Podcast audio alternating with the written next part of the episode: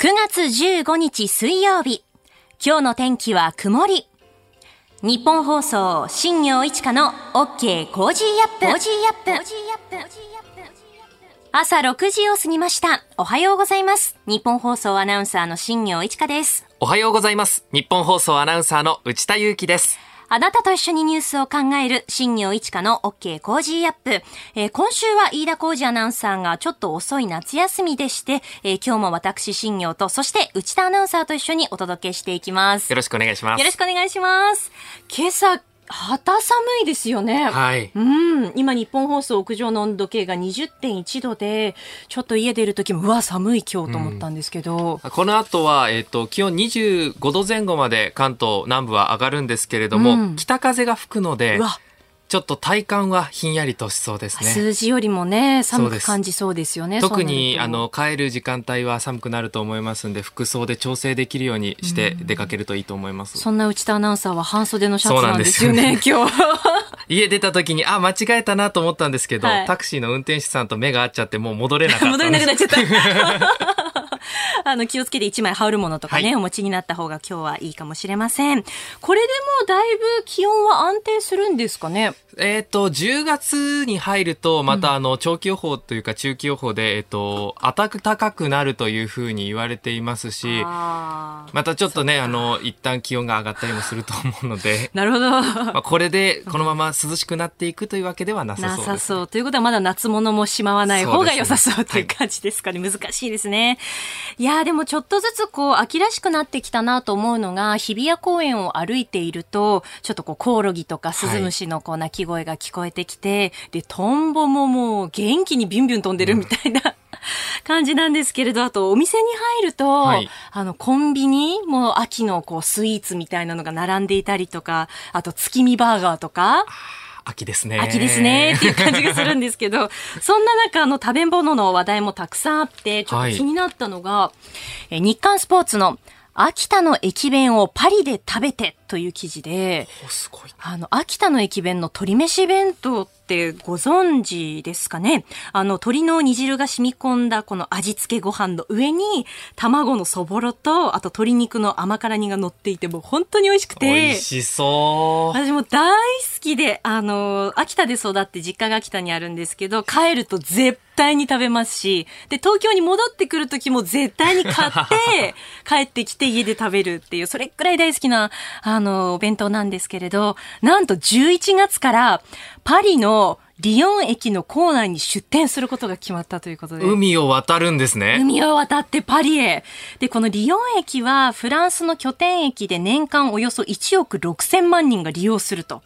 で、フランス国鉄のコンペを勝ち抜いて出店が決まったということで。もうじゃあ、その、いろんな弁当と戦ってしのぎを削って、削ってリヨンの駅に置かれるわけですね。そうなんですよ。ちょっとこれは本当に嬉しい話題で、もうぜひですね、こう、フランスの方々にこう、秋田を感じてもらいたいなと、こう、パリの秋田人、ヘバナっていう感じがするんですけど。いやー地元の誇りですね。いやーもう本当にこれは嬉しいニュースですよね。で、結構この駅弁って、無性に食べたくなる。時がありますよ本当によくあね。ります。ねなんかいろいろ調べたら、今のこの時期って秋限定の駅弁があるそうで、例えばあの滋賀県の米原駅だと松茸飯とか、あとは広島県だと松茸すき焼き弁当。すごい豪華じゃないです贅か。沢あと山形県は芋煮弁当。へえ。えー崎陽軒、神奈川県ですね。ええま、えっ、と、松茸ご飯。松茸ご飯。うん。新しい。これが、はい。9月1日から、はいうん、新発売だそうで。なるほど。これはね、いいですね崎。陽軒大好きです。あ、そっか、地元、そうです。神奈川から、なんか、やっぱり旅に行くときに買いたくなるじゃないですか、うんうん駅弁って。そうんなので、やっぱりもう、崎陽軒一択みたいな感じで。あのー地元というか、えっ、と、母方の実家がある広島とか和歌山とか帰るときに、やっぱり崎陽軒食べて帰るので、もう、いい思い出しかないお弁当ですあーいね。いですよね。なんかこの駅構内に売っていると、まあ旅行に行くわけではないんだけれど、これ買って家で食べようかなということもあって、でもいざ買おうとすると結構ね、目移りしちゃうんですよね。うん。もういよいよ食欲の秋到来ということで、いやー、どうでしょう。秋の味覚何かこう堪能する予定ありますでしょうか？そういった話題もぜひ番組宛てにお寄せください。メールアドレスは、コージーアットマーク 1242.com。えー、ツイッターは、ハッシュタグコージー1242です。朝からこう、飯テロのような 話題になっちゃいましたね。美味しそうな弁当ばっかりでしたね。ねお腹減っちゃいました。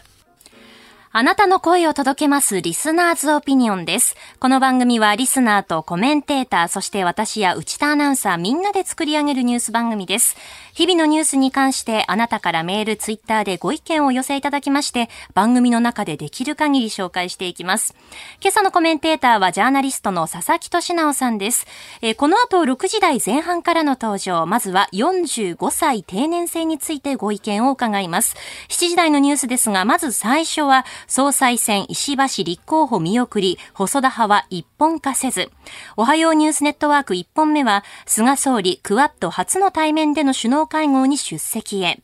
中国の王毅外相、韓国のムンジェイン大統領と今日会談、この2つのニュースを取り上げます。ニュースキーワードは、受験生のワクチン優先接種。スクープアップは、SNS 上の誹謗中傷対策強化、侮辱罪に懲役刑の導入へというニュースを取り上げます。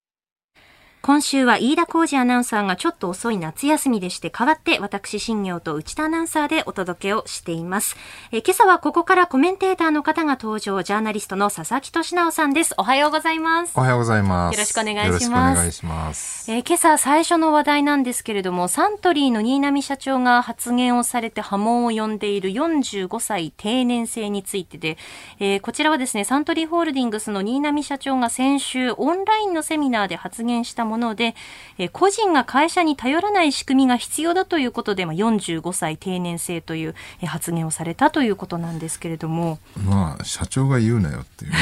基本的にね、えー、働いてる人がね、そういう心構えを持つのは大事なんだけど、はい、まあ、企業側から見ると、高齢化社会でね、しかも若者が減ってきてる中で、中高年の人件費がどんどん負担になるっていうのはあると思うんです。実際僕なんかもね、だから新聞社にいたのはもう20年ぐらい前ですけど、その頃ちょうど段階の世代の人が、50代ぐらいの退職ちょっと前ぐらいですんごいたくさんいて。何人ぐらいですか？だから、1学年でここにいた新聞社に毎年100人ぐらいついたのが、はい、今の20人ぐらいですね、すごい減ってる。でも段階の世代に1学年200人いたってそんなにですか？すごい数だった。だってあれ、今ほら子供の数80万人ぐらいだけど、段階って200万人ぐらいいましたからね。そうですよね。だからなんかね、局長心得とかね、なんか部長心得とか、部下のいない局長待遇とか、そんな人がいっぱいいて、何もしないで一日中パソコンでゲームやってる人がいっぱいいました。今でもさすがにそんな人はいないと思うんだけど、確かに、まあ、会社側の論理だけじゃなくて、働く年齢っていうかその期限がどんどん伸びてるってのは、80年代前半ぐらいまでってね、定年55歳だったんですよ。信じられないですね、今ね、55ってやめるってね。だから22で、まあ、大卒で働くとしたら30年ちょっとでしか働かなかった。そうですね。でも多分今65歳定年が普通で、おそらく70ぐらいまで伸びるって考えれば、まあ、50年近く働くってね。で、その50年働く半世紀ですよね。はい、これを一つの会社でずっといるのかどうかっていうことはね、ちょっと、考えなきゃいけないんじゃないかなで、こういうふうになるとすぐね、まあ、新浪社長的な、いわゆる経営者の論理っていうのは、基本あの人たちは新自由主義リバタリアンなので、なんか、ジャングルお前ら頑張って生き抜けみたいなね、そういう話になるわけですよ。自分はほら勝ち、勝ち抜いてきて、はい、ね、経営者とかになった口だから、ええ、なんかこう、常にこう、強者の論理で言っちゃうんだけど、でも普通の人にとってはね、そんな、例えばじゃあ45歳定年になって、あと掘り出されて、あとお前起業しろ。いやみたいなことできるかっていうとね、それができる人はそうそういない。韓国なんかそれやった結果どうなったかっていうと、みんなあの、唐揚げ屋さん始めてですね。で、大体失敗するっていうね。もうあの、韓国で言うとチキン屋を始めて失敗する中高年って結構もう社会問題になってて、映画にもよくそういうシチュエーションの人が出てくるんですけれど、日本でも多分同じことなんじゃないかなって。まあ、武士なんです。あの、侍商法ですよね。慣れないことやって失敗するっていうね。うんだそういうなんかそうすごい経営者になるとかね独立企業するんじゃなくてでもかといって50年ね半世紀一つの会社にしがみつくのもどうかっていうのもある。だって下から見ればねもうただでさえ管理職の上司鬱陶しいのに70歳の上司いまだにいるよみたいなやっぱり嫌な嫌じゃないですかね考えてみたら。やっぱりどっかでねこう第2シーズンね第一シーズンあって第二シーズンに行くってことを考えなきゃいけないよなっていうのはやっぱり思うんですよね。長い目で見れば、はい。もちろん今すぐやれとかなるとだって45歳って年齢中高年に見えるけど意外にまあほら晩婚だから30ぐらいで結婚する人圧倒的に多いですよね、そうですね。30代で、うん。そうすると下手すると子供がまだ10歳とか。ええええ。ね、小学生、中学生ぐらいで、いきなりそこでね、まだこれから大学も行かせなきゃいけないのに、教育費どうするんだみたいな話になるから、大転換はちょっとね難しいかな。ただ軟着陸していく、今後長い期間かけてね、何十年もかけて少しずつ社会を、そういう第二シーズンもできるような方向に変えていくのは多分大事なんじゃないかな。でこれで何が、どういう方法がいい、方向がいいのかってずっと考えてんだけど、はいこれ知り合いで30代、30、彼女いくつかな、7歳ぐらいなんだけど、その女性がですね、まあ、ウェブの広告業界にいるんですよ。ええええで、すごい、なんだろう、向上心が強いっていうかなんか、起業したいとか独立したいとかそういうのはあんまなくて、どっちかというと自分はもう職人仇であると。で、自分の持ってるスキルとかあるじゃないですか、そのウェブとかね。はい広告とか、それを少しずつ高めていって、えーそれを自分の持ち味にしたいと思ってる。だから別に管理職にもなりたくない。めんどくさいもマネジメントするの嫌だとかね。はいで、独立する気もない。ただまあ、3年おきぐらいね、転職してるんですよ、それで。うん3年おき、うんで、なんで3年おきに、まあ2年とか3年とか点どんどん転職してるんですけど、なんでって聞くと、なんかやっぱり自分の中で、あ、この、今この時代だからこのスキルが必要だよな。例えば、ウェブの世界で最近 DX とかね、はい。言ってるじゃん、デジタルトランスフォーメーション。そういう話になると、あ DX とかちょっと覚えたいなと思ったら、そういうのが得意そうな会社に転職するとか、あとなんかちょうどコロナでね、ほら EC っていう、あのインターネットショッピングとか盛り上がってきてる、じゃあええネットショッピングもちょっと学びたいんです、そういう会社に行こうとかってね、そういうなんか、その時々に自分がやりたいこと、学びたいこと、その自分の中に専門性のスキルをた蓄積していきたいので、それに合わせて職職を転々としていくと。で、決してマネージャーにはならない。あでそうすると管理職を選ばないんだけどある種の職人として、まあ、ウェブ職人ですよね。なんか業界を渡り歩いてる。その代わりにその同じような仕事してる横のつながりみたいなの結構大事にしてて情報交換したりとかね、はい。一緒にそういう専門系のイベント行ったりとかするみたいなことやってたりとか。なんかねそういうふうに職人的な生き方をしていくって僕結構大事なんじゃないかな。これね現場仕事で前から言われてますよね。なんか変にあの無理やり大学行ってね高い教育費払ってで結局ブラック企業なんかに就職しちゃうよりは下手したら中卒でねなんかいわゆる昔からあるような片枠校とか、はい。現場の職人さんやった方がうん。ずっと独立自立できるんじゃないかみたいなこと言ってる人もいるわけで、ええ。まあ、これが本当に正しいかどうか僕は分かりませんけれどなんかねそういう職人的なワークスタイルっていううんアルチザンですよね。はいこういうのを考えるのもいいんじゃないかなと最近思うんですよね。自分の中でのその仕事の価値観みたいなものがあると確かにそういうこう転職の仕方だったりっていうのは確かにありますようね。ん、あの偉くなるとねまた面倒くさいじゃないですか。なんか、ねもちろんいい部下のコントロールしなきゃいけないと思うんだけど同時になんだろうなこうマウンティングしちゃう人とかもいて俺は偉いんだみたいな。お前俺を誰だと思ってんだってよく酔っ払って怒鳴ってるおじさんいますけど知らねえよお前のことなんかってみんな思うわけじゃないですかね。だからそういう風になるんじゃなくてなんかこうなんていうのかな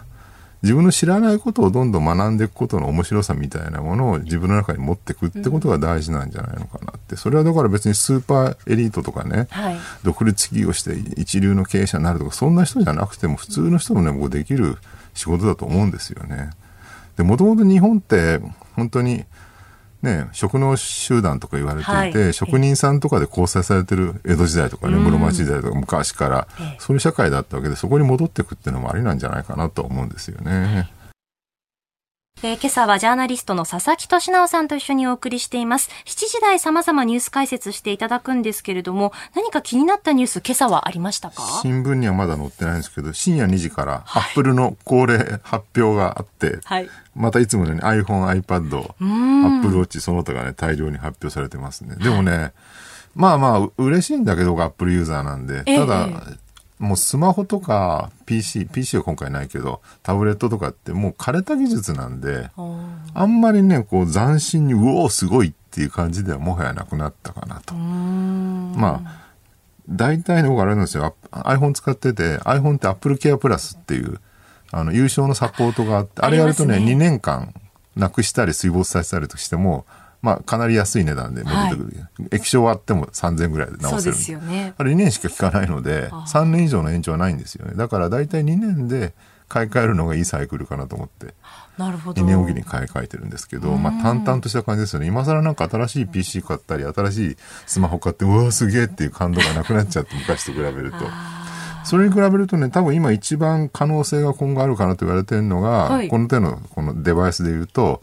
まあ、VR とウェアラブルですよね。へえ、あ、VR ですか。うん VR ね、なんかアップル作ってるって噂あるんだけど、未だにまだ発表はされてないです。で、ウォッチがね、ウェアラブルなんだけど、これはね、すごいまだやっぱ期待度高くて、ええええ今回はね、ちょっとサイズが大きくなっただけで大して進化してなかったんだけど、はい。結構ね、発表前噂されてたのは、いよいよ今度はあの、体温常時測定。できるんじゃないかっていうのと、あと血圧測れるんじゃないかっていうね。血圧測るって結構難しい。だって今でもほら血圧測るなんかシュッシュとかしますよね。閉めたりしなきゃいけないし、あんなのお家でできんのかみたいなね、話もあって、ただまあ、今後まだがそういうのがね、実装される可能性があって、どんどんどんどんその身体のモニタリングの能力を高めていくっていうのが結構期待されてるんですよね。まあそうすると自分の健康管理とか、その健康な状態を知ってくれているってことですもんね。今のアップルウォッチ、僕去年発あの発表になったやつ今使ってるんですけど、はいしあのシーズン6かな？シリーズ6か。これだとね、あの、あれですよ、スパルスオキシメーターの機能とかあるんで、ー酸素フォワードでしたっけ？ちゃんとこうできるしね。いろいろこう進んでるのはすごいと思います。お送りしています、新行市佳の OK Cozy up。今週、飯田浩司アナウンサーお休みでして、えー代わって私、新行内田アナウンサーでお送りしています。えーコメンテーターはジャーナリストの佐々木俊尚さんです。あの、佐々木さん、最近、あの、 Voicy という、こう、プラットフォームで、そうです。ちょうど9月1日からね始めたんですけど、音声で毎日配信できるっていううね、んえー毎朝7時に流してます。毎朝7時。そう収録どれぐらいの時間にしてるんで収すか？録あれね、まあ、10 1チャプター10分、まあ、30分でも40分もできるんだけど、はい。そんな長いの誰も聞いてくれないからこれだいたい78分って決めててなんでええ78分かっていうと、はい。駅歩いて駅まで行く時間の間に聞けるぐらいにしようかなと。確かにそれぐらいの時間ですね。そうなんですよね。でそれをねまあネタちょっと考えて、まあ、20分ぐらいかな賞味。で普通に AirPods でスマホで撮ってで自動的にねなんか BGM とかもつけてくれたりあとか。あれ自動なんですね。昨日聞いていたんですけれど、佐々木さんがこう話している後ろでちょっとこうおしゃれなこうピアノの音楽が聞こえてきてこれ全部佐々木さんやってるのかしらと思ってたんです 単にけど喋ってるだけで。も結構好評でとまだま2週間ぐらいやってんだけど、はい。もうフォロワーが2センチ人近くになりました無事に、でもなんかその自分で喋る媒体があるっていうのはいいですよね、そうですね、まあ、うん。YouTuber とかもそうなんだけどブログとかも、はい。なん自前でメディア持ってるとそれで完結するので好きなようにできるし、はい。なんか人に頼る必要がないっていうね。もう最近日本放送からお呼びかかんないけどどうしようとか心配しなくて済むっていうね でもしかもそしてあの文字でこう伝わりきらないニュアンスというか、そういった部分も含めて。やっぱ音声には音声、ラジオもそうですけどね、はい。音声の音声の面白さってあるので、やっぱり肉声、人間の肉声って大事だよねっていうね、難しいこと言ってても紙だと読みにくくても、音声だと耳に入ってくるっていっぱいありますよね。ありますね。逆もあるんですけどね。耳に入ってくると流れちゃうんだけど書いてあると理解できる。わかります。だから文字に適したコンテンツ、音声に適したコンテンツ、あるいは動画に適したコンテンツ、それぞれやっぱあるのかなと思うんですよね。それに合わせて自分のこういろんな表現をしていくっていう、もうなんか今や個人がメディアの時代ですからね。ああそうですね。自分からこう発信していけて、しかもそのプラットフォームもね、選べる時代になってますから、ね。で、有料化できたりするから、それでもう儲けられるかもしれないしってね。はい。ここで、ポッドキャスト、YouTube でお聞きのあなたにお知らせです。お聞きの配信プログラムは、日本放送飯田浩二の OK コージーアップの再編集版です。AM、FM ラジオ、 radiko、radiko のタイムフリーでは、ニュースだけでなく、スポーツの最新情報やエンタメ情報、医師が週替わりで登場、健康や病気の治療法を伺う早起きドクター。さらに黒木ひとみさんの対談コーナー朝ナビなど盛りだくさんですぜひ AM、FM ラジオ、 radiko、radiko のタイムフリーでチェックしてください。あなたと一緒に作る朝のニュース番組飯田浩二の OK コージーアップ。日本放送の放送エリア外でお聞きのあなたそして海外でお聞きのあなたからの参加もお待ちしています。それでは最初のニュースこちらです。総裁選、石破氏立候補見送り、細田派は一本化せず。今月17日に告示される自民党の総裁選挙で動向が注目されていた石破元幹事長は自らの立候補を見送り河野規制改革担当大臣を支援する見通しとなりました。一方、党内最大派閥の細田派は支持する候補者を一本化せず、高市前総務大臣と岸田前政務調査会長の二人を支持することを決めました。まあ、それぞれの派閥に所属する議員の動きでしたり、若手議員の動きも、まあ、どうなっていくのかは注目なんですが、一方でその3人の候補者のそれぞれの政策というのも発表されてますよね。そうですね。まあ、誰と誰がくっついて、ね、誰が誰をしてるかっていうのは、これまで薬剤映画を見てるようで面白いんだけど、はい、いわゆる政局話ですよね。なんか、それはでも本当は国民にはあんま関係なくて、うん、まあ、ある種のエンタメでしかないと。本当ってやっぱね、理念とかね、どういうもの、素質があるのかって大事。僕ね、政治家に必要な素質して3つあると思ってて、はい、1つが政治理念ですよね。どういう哲学なのかっていうのと、で2つ目がその政策実行能力、うん、ちゃんと党内調整できるかとか、はい、官僚を抑えられるかとかね。えで、3つ目がコミュニケーション能力。うん。もうそれで言うとね、例えば、菅さんっていうのはね、政策実行能力極めて高かったと思うんですよ、はい、ワクチン進めたりとか、あの携帯電話値下げしたりとかね、うん、ただやっぱりなんか理念が今一つ見えなかったのと、あとコミュ力がちょっと圧倒的に低かった残念なことに。だからまあそ、あんだけいい施策いろいろやってたのに全然評価されなかったらかわいそうだったなと思うんですよ。なかなかこうアピールがされてないというか。そうなんですよね。うん、で、その点で言うとね、河野さんはやっぱ圧倒的にコミュ力が強い。はい、もうブログもやってるしね、フォロツイッターのフォロワー数も100万人以上いますしね、すごいんですよ。ただね、じゃあ、河野さんは本当に理念とかどうなのかっていうと、ここはね、ちょっと今一つ見えにくい。で、政策実行能力も、例えばそのワクチンのね、そのロジスティックスだとか、いろんなことをきちんとやってるので、一個一個の政策実行やってるんだけど、はい、全体としてどういう理念で政策をしようとしてるのか見えにくいってところがあるかな。でね、高市さんは、その点で言うと、理念はしっかりしてます。はい、いいか悪いかは別にしても少なくとも安倍政権の継承ででアベノミクスをやりますと、はい、サナエノミクスって言ってますけどね、でしかもプライマリーバランス棚上げにして財政出動しっかりやるって。これはね、経済通の人から見るとこれかなり評価されてるよねと。で若干まあ高派強めのところあるんだけど まあ、安全保障政策でね、その今回、例えば北朝鮮があの巡航ミサイル開発したりとかして、はい、で敵基地攻撃能力必要だよねって言われたところに、そこはちゃん。とやりますって言ってるところは、僕はね、右寄りだと言われつつも、そのなんか政治理念は明確だなってところ評価すべきなのかなっていうね。で、岸田さんはね、これがまたよくわかんなくて、はい、まあ、外務大臣長いでやってたっていう経験は確かにあるんだけど、なんだろう、経済政策に関して言うと、えーアベノミクスは新自由主義だったので新自由主義から脱却しますって言ってるんだけど、アベノミクスが新自由主義だって言ってるのは朝日新聞と立憲民主党だけじゃないかっていうね。あの、前政、前前政権の小泉内閣、小泉政権は確かに新自由主義だったんですね。竹中平蔵さんとか呼んできて。でも少なくともアベノミクスに関して言うと、財政出動、金融緩和ガンガンやって、大きな政府を執行してたので、全然新自由主義じゃないんです。新自由主義っていうのは政府のえー、財政出動を減らしてですね、うん、やることを小さな政府をやって、はい、で、それでもう自由な市場で企業が勝手にいろんなことやって、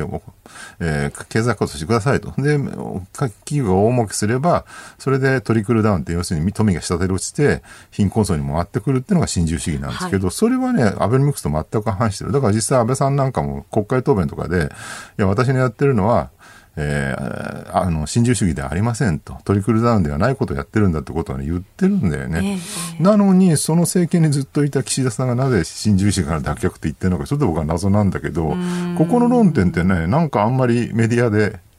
論じられてないのが不思議なんですよね。だから、なんかね、テレビ見るとね、延々と、ね、二階さんはどう動くんだとか、まあ、そういう政局話やってるんだけど、もうちょっとその政治哲学それぞれどういうものなのかってことをね、きちんと論じて、で、それで実行能力あるかどうかってことを言ってほしいなと。でね、河野さん、僕ね、コミュ力高くて、すごい好感度高くて、個人的にはすごい好きな政治家なんだけど、はい、ただなんか、今一緒に手握ってるのが石破さんと小泉進次郎さんでしょ、えーえー、この3人がつながってね党内で浮かないんですかって僕先日ある専門家えー、ニュース解説のあの自民党担当の記者に聞いてみたら、はい。まあ浮きますよねって。まあそりゃそうですよねって。だからまあそうするとね実際もし首相ね総裁になって首相になったとしたら果たして党内調整できるのかってところは結構まあ未知数なのかなって感じがしますあとね原発問題とかもね一度棚上げしてるのどうするのかなっていうのもよくわかんないし、ところもありちょっとなかなか微妙ですねまだね。おはようニュースネットワーク。この時間に取り上げるニュース、まずはこちら。菅総理、クワッド初の対面での首脳会合に出席へ。政府は昨日アメリカの招待により、菅総理がアメリカ、オーストラリア、インドとの4カ国首脳会合に出席する方向で調整していることを明らかにしました。4カ国で作るクワッドと呼ばれる枠組みで初めてとなる対面での首脳会合が今月24日に開かれます。それではここで昨日の加藤官房長官の発言です。米国からの招待を踏まえ、日米合意による協力の推進や、日米関係の強化の重要性に照らし、諸般の事情が許せば、菅総理はワシントン DC を訪問し、日米豪印首脳会合に出席する方向で調整を開始したところであります。えー対面での首脳会合ということで、このクワッドの焦点になってくるのはどういったところだと思われますか？これね、すごい大事な局面に来てる。ちなみに、あの、昨日、立憲民主党のですね、はい政調会長の泉健太さんが、ええいや、このクアッドは大事だよと。えー、こう書いてですね、ツイッターで。我が国にとって首脳外交は重要。同盟国、友好国と会談するのは、会談する今回の訪米は特にと。立憲民主党は外交と対話を重視する政党なのだから、卒業旅行などと批判すべきではないって書いてて、それ読んでみんなが、卒業旅行って批判してる人がいるんだって驚いてるんですけど、うん、まあ確かにね、もうね、今月いっぱいでっていう話なので、まあそういう話になるんだろうけど、まあ卒業旅行はひどいよねっていうね。あのー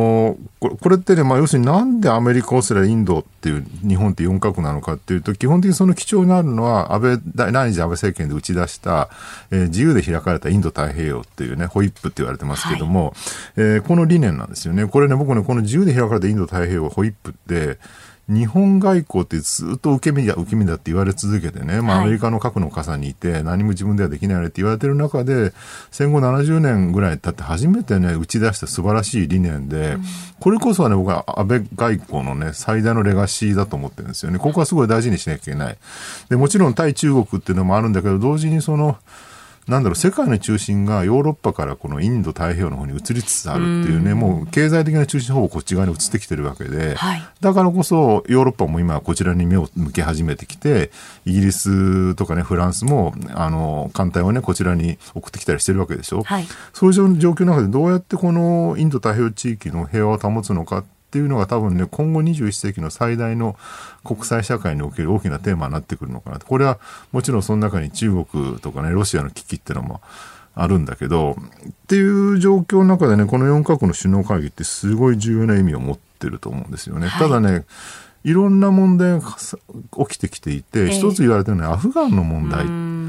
日本、まあ、アメリカはね、アフガンから撤退したからもう知らんって話じゃないですか。で、日本とオーストラリアから見ると、まあ、ちょっと遠い国だし、直接関わり合いが、もちろんね、アフガンにあの援助はしてますけど、ええ積極的にこう、地政学的に関係あるところではないと。で、一方でインドって、結構隣国ですしね、はい近いわけですよ。ええで、なおかつそのインドとパキスタンはずっと仲が悪い。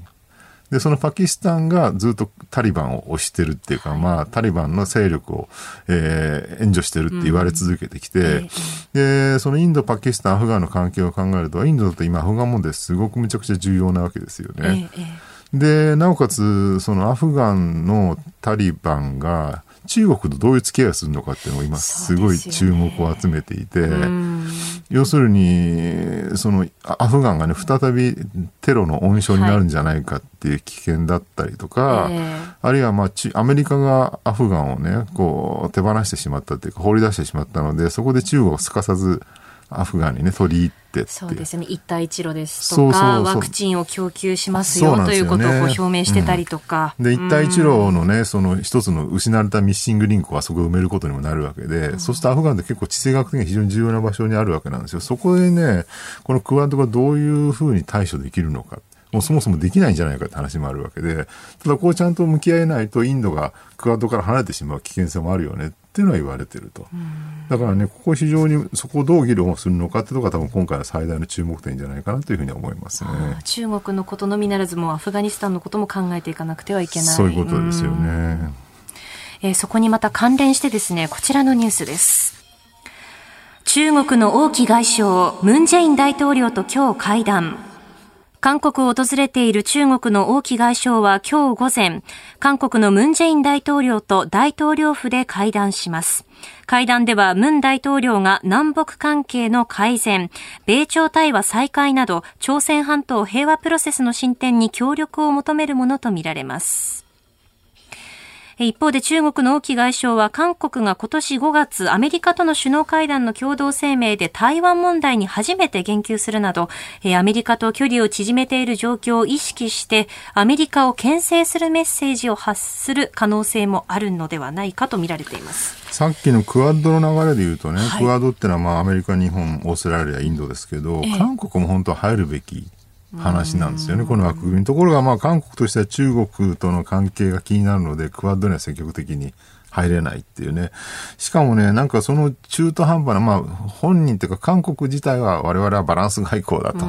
中国とね、アメリカの間でバランスよくやるんだってこと言ってんだけど、はい、そんなにうまくバランス取れるのかっていうね。で、ちょうどね、今年の春ぐらいにも、えー、ロシアのラブロフ外相が訪韓してるんです。これなんと8年ぶりっていうね。えー、8年ぶり、うん、で、なんでロシアが訪韓してるのかって、まあ、これは要するに韓国のそういう状況を見て、えー、ロシアもこっち側に来いっていうね、要するに今、中国とロシアが仲が良くてアメリカと対抗してると。で、韓国はアメリカと中国の間でブラブラしてるんだったら、ロシアもそこに絡んで、えー、いわゆるロシア中国連合、連合してないけど、まあそういう仲間の中に韓国も引き込もうとしてるっていう、そういう構図なんですよね。えー、ただ日本としてはね、韓国が本気でそっちに転ばれてしまうと、ちょっと嫌かなっていうね、日本にとってやっぱ朝鮮半島ってね、そのロシア、中国と向き合う時の最大のクッション、干渉になってるので、はい、それがね、向こう側に行ってしまうと、日本はもろに、その中国、ロシアっていうところと向き合わなきゃいけなくなってくる。だから、韓国には何としてもこっちに引き止まってほしいんだけど、えー、まあちょっと微妙な段階になってきてるかなって感じですよね。えー、さらに昨日はあの北朝鮮問題を担当する日米韓3カ国のあの高官の協議が行われて、ここでは連携強化を確認しているということで。そうですね。まあちょうどね、北朝鮮があの、巡航ミサイル。はい。えー、を実験成功、まあ、成功したことわからないですやってしまってですね、日本としては今後防衛どうすんのかと。うん、巡航ミサイルね、まあ、ご存知のように、あの、スピード遅いんだけど低いところをくねくねと飛んでくるので、はい、なかなか防衛が難しいと。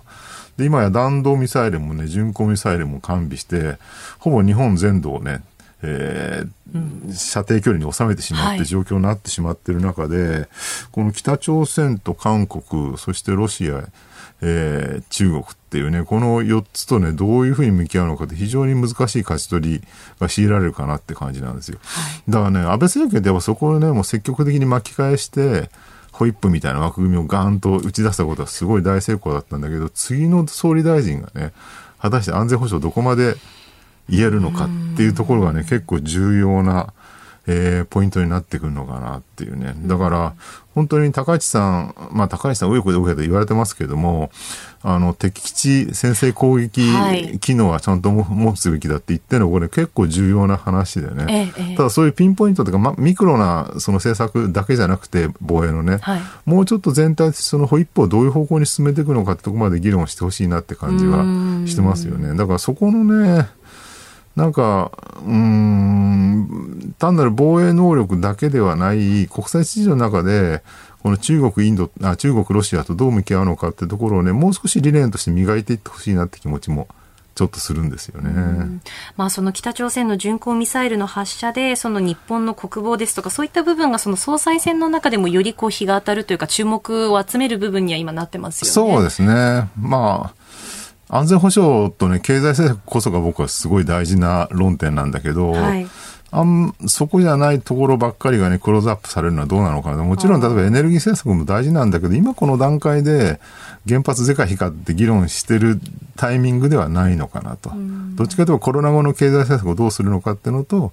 えー、まあ、こう危機がね、非常に高まってる北朝鮮の問題とか、で、その中で安全保障どうするのか、外交どうするのかっていうところをもう少し前面に打ち出して議論してほしいなと思うんですけど、なかなかそこまでいってないのが、これはどっちかっていうとね、まあ、政治家の問題というよりメディアの問題であるっていうね。あなるほどですね、うん、何が何が最重要事項で議論すべきなのかって話と自分たちがこれを議題にしたいっていうね話がごっちゃになってる部分って多分あるんじゃないかなとそうですよね、どうしてもその今までの経歴にこうフォーカスしてしまったりとか政策の内容でなくて、うん、うんそうですよね。はい。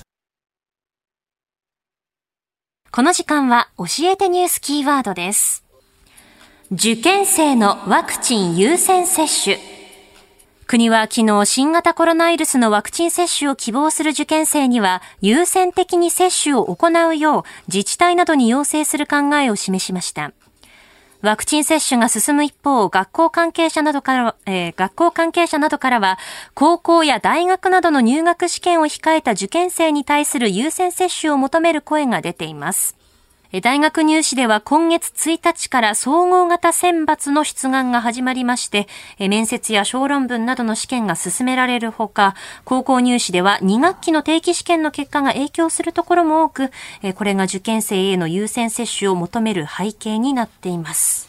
これ、ね、間違えちゃいけないのは、はい、あくまで接種っていうのは個人の自由なので、うん。ええ。義務化しちゃいけないってことですよね。うん。はい、ただまあ、希望する人は多分多いだろう。だって、ね、入学試験の前にコロナになっちゃったら大変で、も副反応出る場合もあるけど、別に、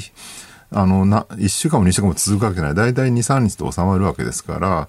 えー、日にちを十分余裕を持ってね、入学試験の前に接種しておけば問題はないってことで、希望者にはちゃんと優先接種した方がいいよねっていう。まあそこを粛々とやっていただければいいんじゃないかな。で、状況を見てるとね、最近、あの、医療クラスターの人たちの発信とか見てると、結構、東京都内でも、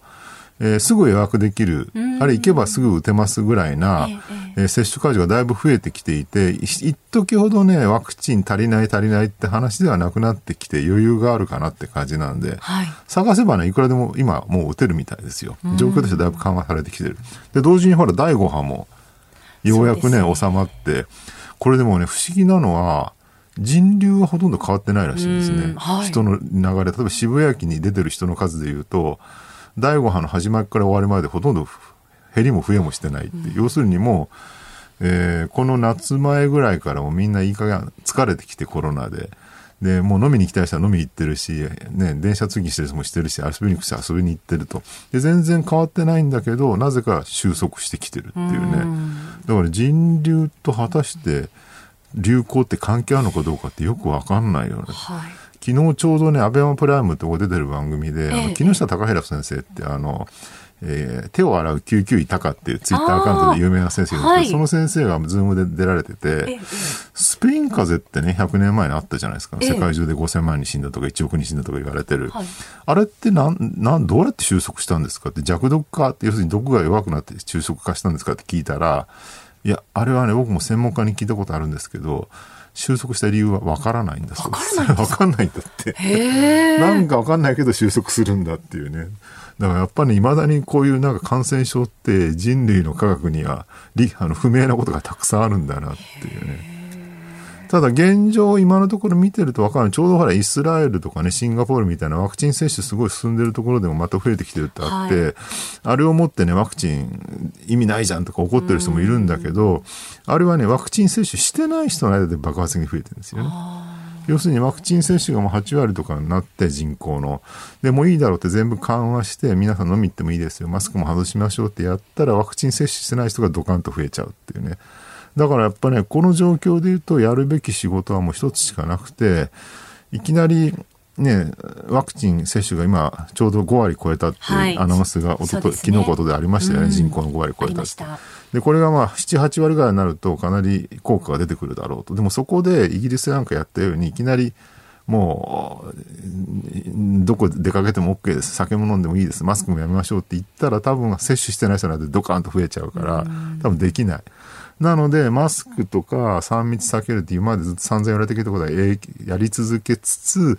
なおかつワクチンパスポートにするしかないんじゃないか今議論されてますよね。一応政府も11月まあ、多分10月いっぱいぐらいだから来月の終わりぐらいまでには希望者全員に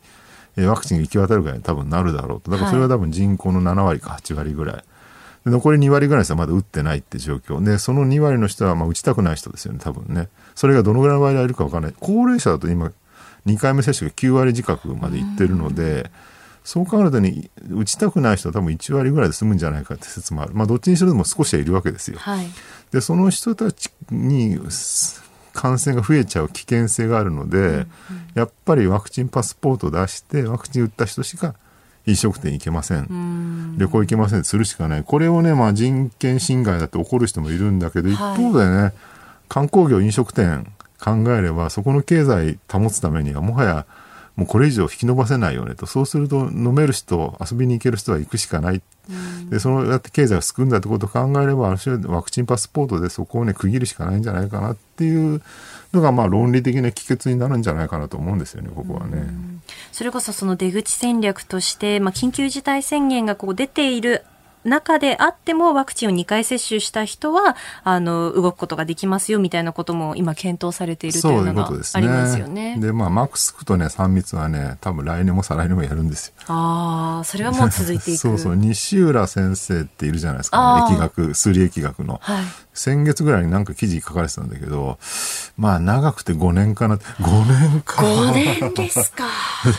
長くてですけどねだからまあ当分こういう感じは続くんじゃないかなって感じですよねまあ長い戦いなんで少しずつ経済を動かしながらパスポート使ってできる人はできるっていうふうにやっていくしかないんじゃないかなと思いますはい。続いては、ここだけニューススクープアップ。この時間最後のニュースを、スクープアップ !SNS 上の誹謗中傷対策強化、侮辱罪に懲役刑の導入へ。SNS 上の誹謗中傷対策の強化に向けて上川法務大臣は人を侮辱した行為に適用される侮辱罪について法定刑の上限を引き上げて懲役刑を導入する方針を示しました。1年以下の懲役、禁錮などを追加するよう16日に法制審議会に諮問することを明らかにしました。SNS 上での誹謗中傷をめぐっては去年の5月、民放テレビ番組に出演していたプロレスラーの女性が自殺して、えー対策の強化を求める意見が強まりました。今年4月には投稿した人物を速やかに特定できるように、新たな裁判手続きを創設する改正プロバイダ責任制限法が成立しています。こんだけねやめましょうやめましょうって言っても全くやまないので、とうとうね懲役刑という事態になってしまってこれでも反対することができる人はいないと思いますよこんだけひどい状況だとね。でこれいろいろ問題があってね例えばこのプロレスラー木村花さんの事件ね、はい誹謗中傷けしからんってみんな思ってんだけどそういうこと言ってる人が同じ口で別の人を誹謗中傷してる人が結構多いっていうダブルスターなどがものすごい溢れ返ってるんですよね。これなぜなのかというとねみんなね、誹謗中傷する人って悪意でやってると思ってる。でもね、僕の観測範囲、もしくはいろんな統計データ見ると、はい悪意じゃなくて大抵の人はね、正義の味方なんですよ。自分の正義を信じて中傷してるんですよね。中傷だと思ってない。批判だと思ってる。だから、俺の言ってんのは正しい批判だが、お前のやってんのは誹謗中傷だと思ってる人が非常に多いんですね。これはダブスタなんですよ。ええでね、よくあるパターンで言うとね、トーンポリシングって言葉知ってます？あちょっとよくト。ーンポリシングって、ね、要するに例えば、えー女性がね弱者がなんかこう抗議の声を上げるとはい。「痴漢みたいな声するのやめてください」とかね。まあ一番分かりやすいと「保育園落ちた日本死ね」みたいなね。ー。でそういうことを言うと「日本死ね」みたいな言い方はねちょっとけしからんとそんな強い言い方しなくてもっと静かに言えよみたいなことを言う人いるじゃないですか。でそういうのは要するに言ってることの内容じゃなくて、はい。言い方をね、その批判してるっていうのはねなんか内容のことをこうないがしろにしてるっていうんでそういうその言い方ばっかりを批判するのをトーポリシングだっていうんで怒る人がいるんですだから僕なんかよくねそのすごいツイッター上で罵声浴びせられてしょっちゅう浴びせられてんだけどそういう方やめたらどうですかって反論すると「出たトーンポリシング!」とかっていう怒り出す人がいる。でそれをねなんか誹謗中傷批判をトーンポリシングけしからんっていうのを隠れ蓑にして言ってる人がね、特に左寄りの人にすごく多いんですよね。で、そうやってトーンポリシングだって言っていうふうに、その誹謗中傷を、なんだろう、追認してる人が、一方でなんか、ネットの誹謗中傷やめましょうって言ってるって、これダブスタじゃないんですかっていうね。はい、そういう問題が一個ある。で、もう一個はね、とはいえでもやっぱり批判は大事だろうって意見もありますよね。はい、正当な批判は、えもちろんね、なんかみんながみんな褒め合ってるのは気持ち悪い社会だよねって感じなんだけど、ただ、批判とね、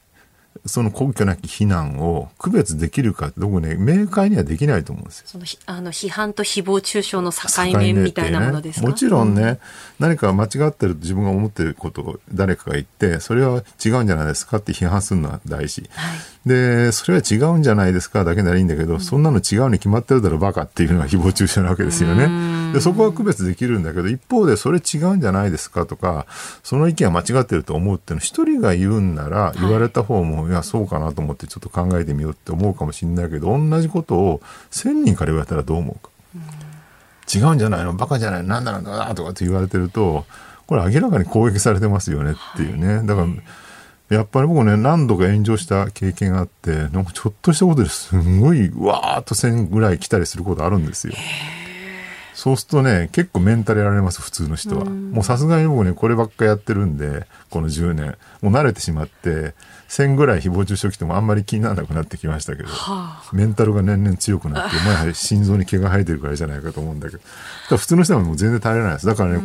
インターネットって数の問題があるんですよ。はい、だって、日常生活を送ってて、ちょっとしたこう、議論とかね、口論、口論までいかなくても、うん。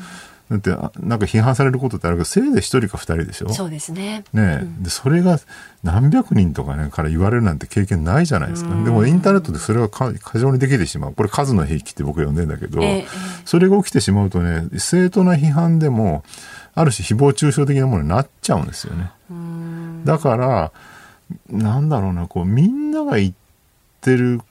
ってことが実は攻撃になっちゃうってことをもうちょっと我々は理解しなきゃいけなくて、よくほら、赤信号みんなで渡れば怖くないじゃないけど、例えばツイッターで誰かが誰かを批判してるの見ますと。で、批判が正しいと思ったら、そうだそうだって加勢しちゃうじゃないですか。うん、で、それやった瞬間に、自分のやってることも批判じゃなくて誹謗中傷になっちゃう可能性があるってことを考えなきゃいけないんですよね。はい、つまり、みんながやってるから大丈夫なんじゃなくて、みんながやってるからやばいって考えを持たなきゃいけないのがネットなんですよ。そこのね、なんか理解がやっぱりまだ及んでないと。我々人類にはまだ SNS は早すぎるって言ってる人がたまにいるけど、はい、そういうところがあるんじゃないかなと思うんですよね。だからね、これをやめるためにはね、もはやなんか、論理的にみんな考えて、その数の問題とかね、トーンポリシングの問題とか、ダブスタの問題とか、えー、きっちり考えましょうっても考えられないです、そこまで。だから、もう一罰百回しか僕はないんじゃないかな。変なことやったらみんながやってても大丈夫じゃなくて、はい、ちょっと言っただけでも、ドカンと懲役刑食らえますよとか。ね、あっという間に個人特定されて、匿名でやっててもね。えええ、で、賠償金課されますよっていうことが、たまに報道されて、やばい、俺、昨日、佐々木俊直に悪口言っちゃった。ひょっとしたら警察に逮捕されるかもって思わされた方が思わされた方が効果があるっていうね、もう身も蓋もないですけどね刑罰に頼るっていうのはね。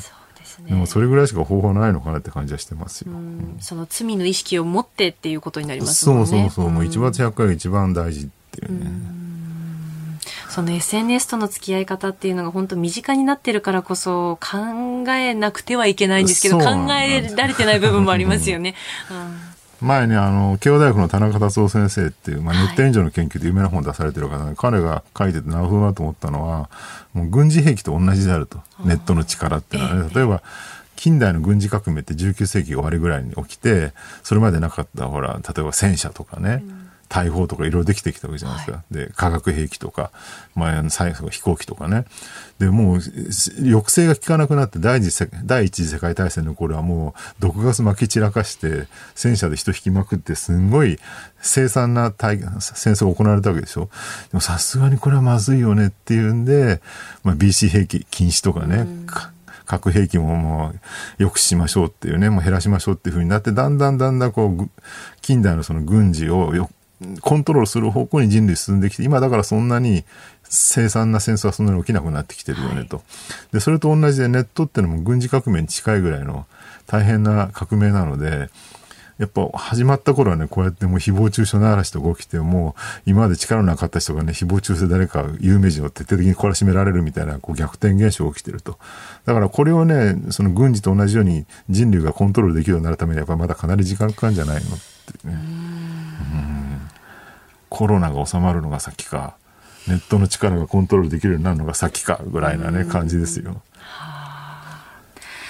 えー、スクープアップこの時間 SNS 上の誹謗中傷対策強化侮辱罪に懲役刑の導入へというニュースを取り上げました。以上、ここだけニューススクープアップでした。今朝の放送はこの後、ポッドキャスト YouTube でも配信していきます。詳しくは番組のホームページをチェックしてください。今朝もポッドキャスト YouTube でご愛聴いただきましてありがとうございました。飯田浩二の OK コージーアップ東京有楽町ニッポン放送で月曜日から金曜日朝6時から8時まで生放送でお送りしています。番組ホームページでは登場いただくコメンテーターのラインナップや放送内容の原稿化された記事など情報盛りだくさんです。また公式ツイッターでも最新情報を配信中。さらにインスタグラムではスタジオで撮影した写真などもアップしています。ぜひチェックしてください。そしてもう一つ飯田浩二アナウンサーの「夕刊富士」で毎週火曜日に連載中の飯田浩二のそこまで言うかこちらもぜひご覧になってみてください。